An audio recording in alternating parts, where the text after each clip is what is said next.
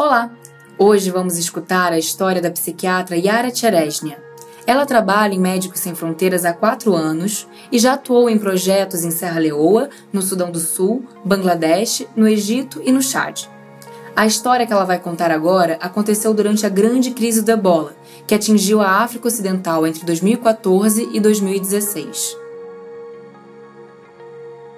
Eu acho que cada lugar tem uma história, né? E, e essas histórias acho que fazem a gente é, ficar tão encantado com isso que a gente trabalha, né? E a paixão acho que vem dessas pequenas histórias. Quem sempre me comove são as crianças. Eu sou de saúde mental, eu não tenho especialização em crianças, mas eu tenho quatro filhos. Eu fui para Serra Leoa depois e a gente estava atendendo pessoas sobreviventes do Ebola. Então tinha um menino que veio conversar comigo super inteligente e ele estava chateado porque ele não podia mais ir na escola. E eu, mas por que você não pode mais ir na escola? Porque eu tô morando com os tios X e Y que não tem quase dinheiro para ajudar. Eu tenho que quebrar pedra. Então eu não posso ir na escola porque para eu ter comida eu preciso quebrar pedra. E aquilo já me doeu, assim. Aí eu falava assim, mas e o que, que você gostaria de estudar? Ah, eu quero ser engenheiro. O meu filho é engenheiro, né? E a hora que ele falou isso, eu pensava no meu filho e falava, ai meu Deus do céu. E aí, o que mais me marcou foi que o menino não falava isso como uma. Não era uma queixa. Ele estava conformado, ele tinha uns 15 anos, esse menino, e era uma. Ele só estava me relatando a situação. Era como se ele soubesse que não tem muito outro jeito, né? E eu cheguei no aquele dia no, em casa, né, no, no do trabalho, e eu fui ligar pro meu filho. E eu chorava, eu ai, meu filho chama Rubens, Rubinho, não sei o quê. E meu filho do outro lado desesperado, mãe, quanto custa a escola? Eu pago, eu vou pagar um ano de escola pro menino. Eu, enfim, expliquei que não, não, não, era, não dava para resolver desse jeito. No fim, eu descobri que ele não estava indo na escola porque ele não tinha sido registrado na. Ele mudou de bairro, mudou de cidade e não tinham registrado o nome dele. E do momento que registram, tem uma ajuda, inclusive, de custo, e eles podem frequentar a escola. Enfim, passei o caso adiante também. Foi um que eu, eu não, não, voltou lá na clínica e eu não, não pude acompanhar, mas a gente pôde ajudar a registrar o menino.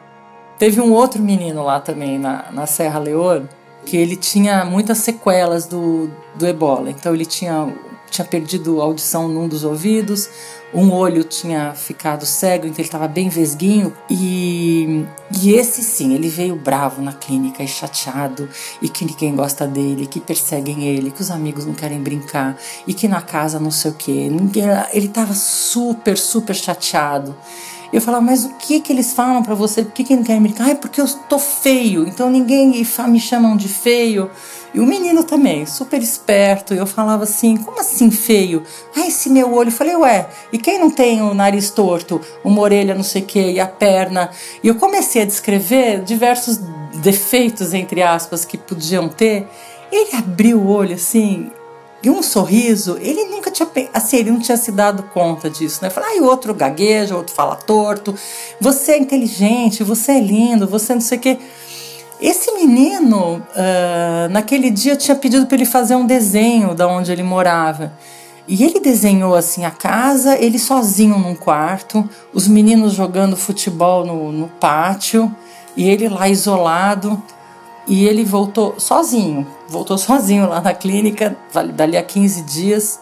E aí eu falei, e aí como é que tá? Ele foi fazer o desenho de novo da casa dele, tava ele jogando bola com todo mundo, todo mundo que não gostava dele, parte, né, do nada começou a conversar, quer dizer, ele, ele que se abriu, ele que ficou menos perseguido, ele então também é, um, é, um, é, uma coisa muito comovente você perceber que a maioria das pessoas que a gente encontra, a pessoa sendo vista e escutada, eu acho que ela se reconecta com ela mesma, se entende, se enxerga de outro jeito, porque a gente ajuda ela a se enxergar de outro jeito, a vida dela pode mudar muito rapidamente. Então também tem isso, é muito gratificante muitas vezes, porque são casos que a gente. É isso, é simples ajudar e ajuda muito. Gostou da história da Yara? Acompanhe os relatos dos nossos profissionais no podcast Em Outros Cantos.